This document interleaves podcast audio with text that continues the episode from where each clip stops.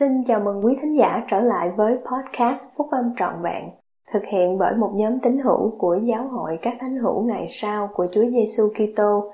Chúng tôi xin được chia sẻ cùng quý vị các nguyên tắc phúc âm giúp chúng ta có một cuộc sống hạnh phúc từ những bài viết đăng trong các tạp chí của giáo hội phát hành định kỳ vào mỗi tháng.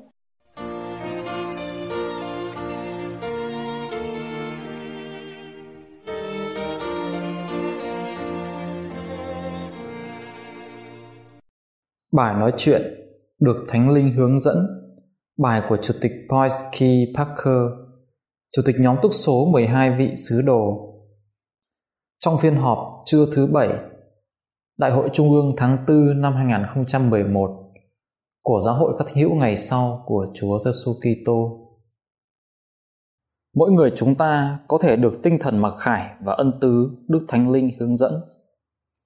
Đã 400 năm trôi qua kể từ khi quyển kinh thánh phiên bản King James được ấn hành với đóng góp đáng kể của William Tyndale, một vĩ nhân anh hùng trong mắt tôi.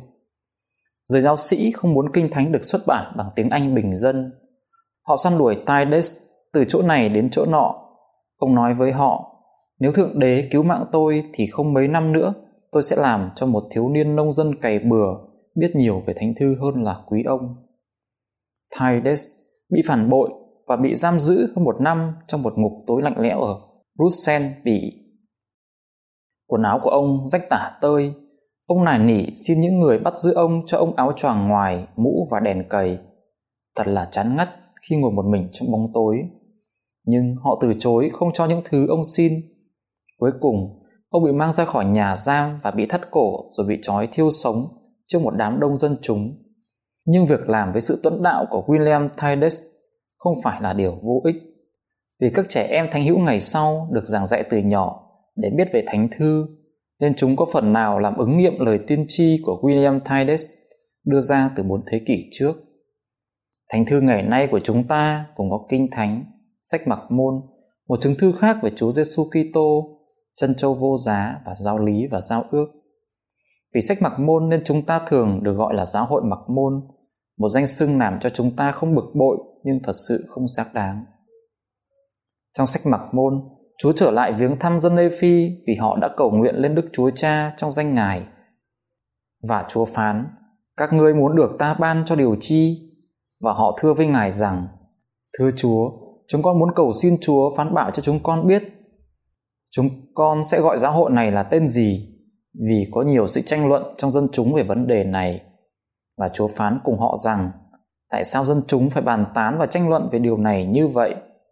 Phải chăng họ không đọc thánh thư trong đó có nói rằng các ngươi phải mang lấy danh của Đấng Kitô vì đây là tên mà các ngươi sẽ được gọi vào ngày cuối cùng. Vậy nên, bất cứ điều gì các ngươi sẽ làm, các ngươi phải làm trong danh ta. Vậy các ngươi phải gọi giáo hội bằng danh ta và các ngươi phải cầu xin Đức Chúa Cha trong danh ta để Ngài vì ta mà ban phước cho giáo hội làm sao mà giáo hội thuộc về ta nếu không được gọi bằng danh ta? Vì nếu một giáo hội có tên là môi xe thì tức là đó là giáo hội của môi xe hoặc nếu được gọi theo tên một người nào đó thì giáo hội ấy sẽ thuộc về người đó.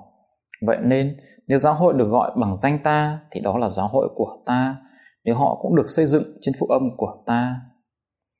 Vì tuân theo điều mặc khải nên chúng ta tự gọi là giáo hội các thánh hữu ngày sau của Chúa Giêsu Kitô thay vì giáo hội mặc môn nếu người khác gọi giáo hội chúng ta là giáo hội mặc môn hoặc gọi chúng ta là người mặc môn thì không có vấn đề gì cả. Nhưng nếu chúng ta làm như vậy thì là chuyện khác. Đệ nhất Chủ tịch đoàn nói Việc sử dụng danh xưng đã được mặc khải là giáo hội các thánh hữu ngày sau của Chúa Giêsu Kitô theo giáo lý và giao ước tiết 115 câu 4. Trách nhiệm của chúng ta càng ngày càng quan trọng để giao truyền tôn danh của đấng cứu rỗi trên khắp thế gian.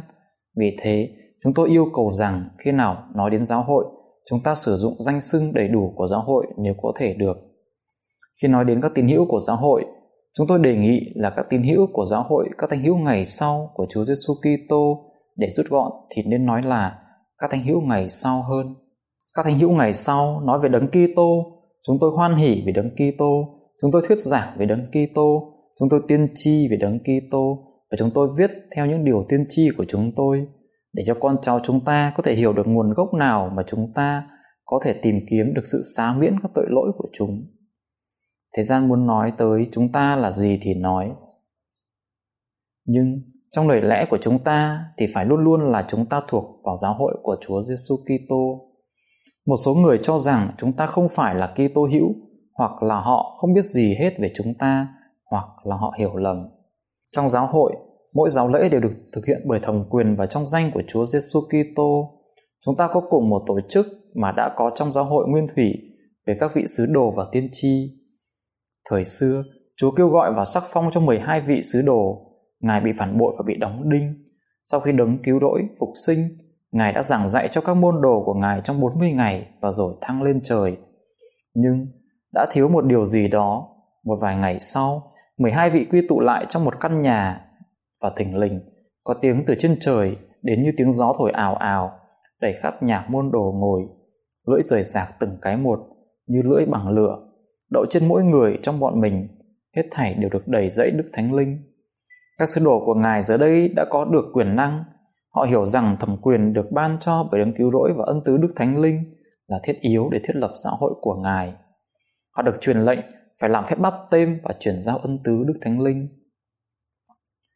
cuối cùng các sứ đồ và chức tư tế mà họ mang không còn nữa thẩm quyền và quyền năng để phục sự cần phải được phục hồi.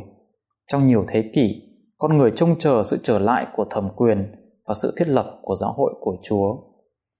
Vào năm 1829, chức tư tế được Jean Baptiste cùng các sứ đồ Führer, Jacker và Jean phục hồi cho Joseph Smith và Oliver Coleridge.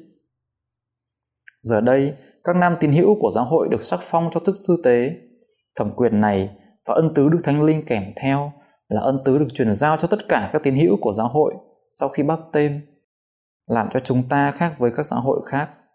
Một điều mà Khải ban đầu chỉ thị để cho mọi người đều có thể nói lên trong danh Đức Chúa Trời là đấng cứu rỗi thế gian.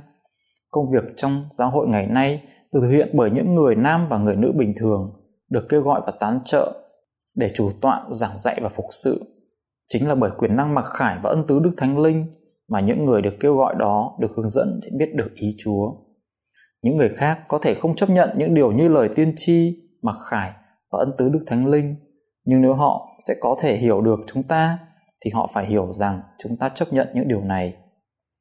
Chúa đã mặc khải cho Joseph Smith một luật pháp về sức khỏe là lời thông sáng.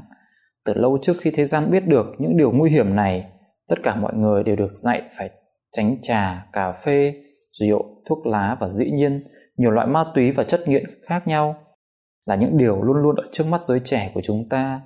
Những người tuân theo điều mặc khải này thì được hứa rằng họ sẽ nhận được sức khỏe trong cuống rốn và xương tủy của mình. Và sẽ tìm thấy sự khôn ngoan cùng những kho tàng hiểu biết lớn lao và những kho tàng đã bị giấu kín và sẽ chạy mà không biết mệt nhọc và sẽ bước đi mà không mòn mỏi. Trong một điều mặc khải khác, tiêu chuẩn đạo đức của Chúa truyền lệnh rằng các khả năng thiêng liêng của việc sinh con phải được bảo vệ và chỉ được sử dụng giữa người nam và người nữ, giữa vợ chồng mà thôi. Việc sử dụng sai khả năng này là một tội lỗi nghiêm trọng hơn bất cứ tội lỗi nào khác, ngoài trừ làm đổ máu người vô tội hay tự chối bỏ Đức Thánh Linh. Nếu một người vi phạm luật này, thì giáo lý về sự hối cải sẽ cách xóa bỏ hậu quả của sự phạm giới này. Tất cả mọi người đều bị thử thách. Có người có thể nghĩ rằng họ gặp một cám dỗ đặc biệt không giống những người khác là không công bằng. Nhưng đây là mục đích của cuộc sống trần thế, phải bị thử thách. Và câu trả lời thì đối với ai cũng giống nhau. Chúng ta cần phải và chúng ta có thể chống lại bất cứ loại cám dỗ nào. Kế hoạch hạnh phúc vĩ đại được đặt trên nền tảng của cuộc sống gia đình. Trong gia đình, người chồng là cái đầu và người vợ là trái tim. Và hôn nhân là sự cộng tác bình đẳng. Một người nam thánh hữu ngày sau có trách nhiệm đối với gia đình của mình và trung tín trong phúc âm Người ấy là một người chồng và người cha tận tụy, biết quan tâm. Người ấy kính trọng phụ nữ, người vợ hỗ trợ chồng mình. Cả hai cha mẹ đều nuôi dưỡng sự phát triển thuộc linh của con cái họ. Các thành hữu ngày sau được dạy phải yêu thương nhau và sẵn lòng tha thứ cho nhau những điều sai trái. Cuộc sống của tôi được thay đổi nhờ vào một vị tộc trưởng ngay chính. Khi còn trẻ, vị ấy kết hôn với người mình yêu. Họ yêu nhau tha thiết và chẳng bao lâu, vợ của ông mang thai đứa con đầu lòng vào cái đêm sinh đứa bé thì xảy ra biến chứng lúc ấy Ông bác sĩ duy nhất trong vùng quê này đang chăm sóc cho người bệnh ở đâu đó. Sau nhiều giờ đồng hồ chuyển dạ, tình trạng của người mẹ trở nên tuyệt vọng. Cuối cùng, người ta kiếm ra được ông bác sĩ. Trong trường hợp khẩn cấp, ông đã hành động nhanh chóng rồi chẳng bao lâu đứa bé sinh ra và dường như cơn nguy ngập đã được giải quyết xong. Nhưng vài ngày sau đó, người mẹ trẻ qua đời vì bị lây nhiễm từ người bệnh mà ông bác sĩ đã chữa trị tại một nhà khác vào đêm đó. Cuộc sống của người chồng trẻ quá vợ này bị đảo lộn. Nhiều tuần trôi qua, nỗi phiền muộn của anh ta trở nên dai dứt thêm. Anh ta không nghĩ đến một điều gì khác. Và với nỗi cay đắng trong lòng, anh ta bắt đầu hăm dọa sẽ làm hại người khác. Nếu sự việc đó xảy ra ngày nay, thì tôi chắc chắn là anh ta sẽ kiện ông bác sĩ đó vì tội hành nghề sơ suất. Như thể tiền bạc sẽ giải quyết được mọi chuyện. Một đêm nọ, có một tiếng gõ cửa nhà anh ta. Một đứa bé gái đứng trước cửa và chỉ nói Cha cháu muốn chú đến nhà, cha cháu muốn nói chuyện với chú. Người cha đây là vị chủ tịch giáo khu, vị lãnh đạo khôn ngoan này đưa ra lời khuyên chỉ là Anh John à, hãy bỏ qua đi, không có điều gì anh làm mà sẽ mang chị ấy trở lại được. Bất cứ điều gì anh làm sẽ làm cho mọi sự việc trở nên tồi tệ hơn. Anh John à, hãy bỏ qua đi thôi. Đây là thử thách đối với người bạn tôi. Làm thế nào anh ấy bỏ qua được chứ? Một điều sai trái khủng khiếp đã xảy ra rồi. Anh ấy cố gắng tự kiềm chế rồi cuối cùng quyết định nên vâng lời và tuân theo lời khuyên dạy của vị chủ tịch giáo khu sáng suốt đó. Anh ấy quyết định sẽ bỏ qua. Anh nói, đến khi lớn tuổi rồi tôi mới hiểu và có thể thấy được một ông bác sĩ nghèo ở miền quê làm việc quá sức với đồng lương ít ỏi, chạy khắp nơi khám hết bệnh nhân này đến bệnh nhân khác, thuốc men, dụng cụ y tế thiếu thốn, không có bệnh viện, cố gắng vất vả cứu mạng người và hầu hết đều thành công. Ông ấy đã đến trong giây phút nguy ngập khi hai mạng người đang bị tử thần đe dọa và đã hành động không hề chậm trễ. Cuối cùng tôi đã hiểu. Anh nói, tôi đã làm hỏng cuộc đời tôi và cuộc đời của những người khác. Anh đã nhiều lần cảm ơn Chúa về vị lãnh đạo chức tư tế khôn ngoan đó đã khuyên anh một cách giản dị. Anh John à, hãy bỏ qua đi. Chúng ta thấy xung quanh mình các tín hữu của giáo hội bị xúc phạm một số người bị xúc phạm vì những sự kiện thuộc về lịch sử của giáo hội hoặc vì các vị lãnh đạo giáo hội và họ chịu đau khổ suốt đời. Họ không thể tha thứ cho những lỗi lầm của người khác. Họ không chịu bỏ qua, họ trở nên kém tích cực. Thái độ đó hơi giống một người bị đánh bằng gậy. Vì bị xúc phạm nên người ấy lấy gậy và tự đánh lên đầu mình suốt những tháng ngày trong cuộc đời. Thật là điên rồ, thật là đáng tiếc. Kiểu trả thù đó là tự hại mình. Nếu các anh chị em bị xúc phạm thì hãy tha thứ, quên đi và bỏ qua. Sách và môn cảnh cáo rằng và giờ đây nếu có lỗi lầm thì đó là lỗi lầm của loài người. Vậy nên đừng có lên án những sự việc của Thượng Đế để các người có thể được xét thấy là không tỉ vết trước gây phán xét của Đấng Kitô. Thánh hữu ngày sau là người hoàn toàn bình thường. Chúng ta hiện diện ở khắp nơi trên thế giới. Chúng ta có 14 triệu người. Đây chỉ là khởi đầu mà thôi. Chúng ta đã được dạy Chúng ta được dạy rằng chúng ta ở trong thế gian nhưng không thuộc về thế gian. Do đó chúng ta sống một cuộc sống bình thường trong các gia đình bình thường ở giữa dân chúng. Chúng ta được dạy không nói dối, trộm cắp hay lừa đảo. Chúng ta không dùng lời lẽ báng bổ. Chúng ta lạc quan, hạnh phúc và không sợ sệt cuộc đời. Chúng ta sẵn sàng than khóc với những ai than khóc và an ủi những ai cần được an ủi và đứng lên làm nhân chứng cho Thượng Đế bất cứ lúc nào, trong bất cứ việc gì và ở bất cứ nơi đâu. Nếu một người đang tìm kiếm một giáo hội không đòi hỏi họ nhiều thì đây không phải là giáo hội họ tìm kiếm. Việc làm một thánh hữu ngày sau không dễ dàng, nhưng cuối cùng đó là con đường duy nhất đúng đắn. Cho dù có sự chống đối hoặc những cuộc chiến tranh, những tiếng đồn về chiến tranh cùng các trận động đất ở nhiều nơi, nhưng không có một quyền lực hoặc ảnh hưởng nào có thể ngăn chặn công việc này. Mỗi người chúng ta có thể được tinh thần mặc khải và ân tứ Đức Thánh Linh hướng dẫn, giống như một người giang ra bàn tay yếu ớt của mình để ngăn dòng sông Missouri đang chảy hay làm cho dòng sông này chảy ngược về nguồn, thì chẳng khác chi ngăn cản đấng toàn năng đổ sự hiểu biết từ trời lên đầu các thánh hữu ngày sau vậy. Nếu các anh chị em đang mang một gánh nặng nào đó, thì hãy quên đi nó và bỏ qua. Hãy tha thứ nhiều và hối cải một chút ít để các anh chị em sẽ được Đức Thánh Linh đến thăm viếng và được xác nhận bởi chứng ngôn mà các anh chị em không biết là hiện hữu. Các anh chị em và những người thân của mình sẽ được trông nom và ban phước. Đây là lời mời gọi hãy đến cùng Ngài. Giáo hội này, giáo hội các thành hữu ngày sau của Chúa Giêsu Kitô là giáo hội hàng sống và chân chính duy nhất trên khắp mặt đất này. là giáo hội hàng sống và chân chính duy nhất trên khắp mặt đất này.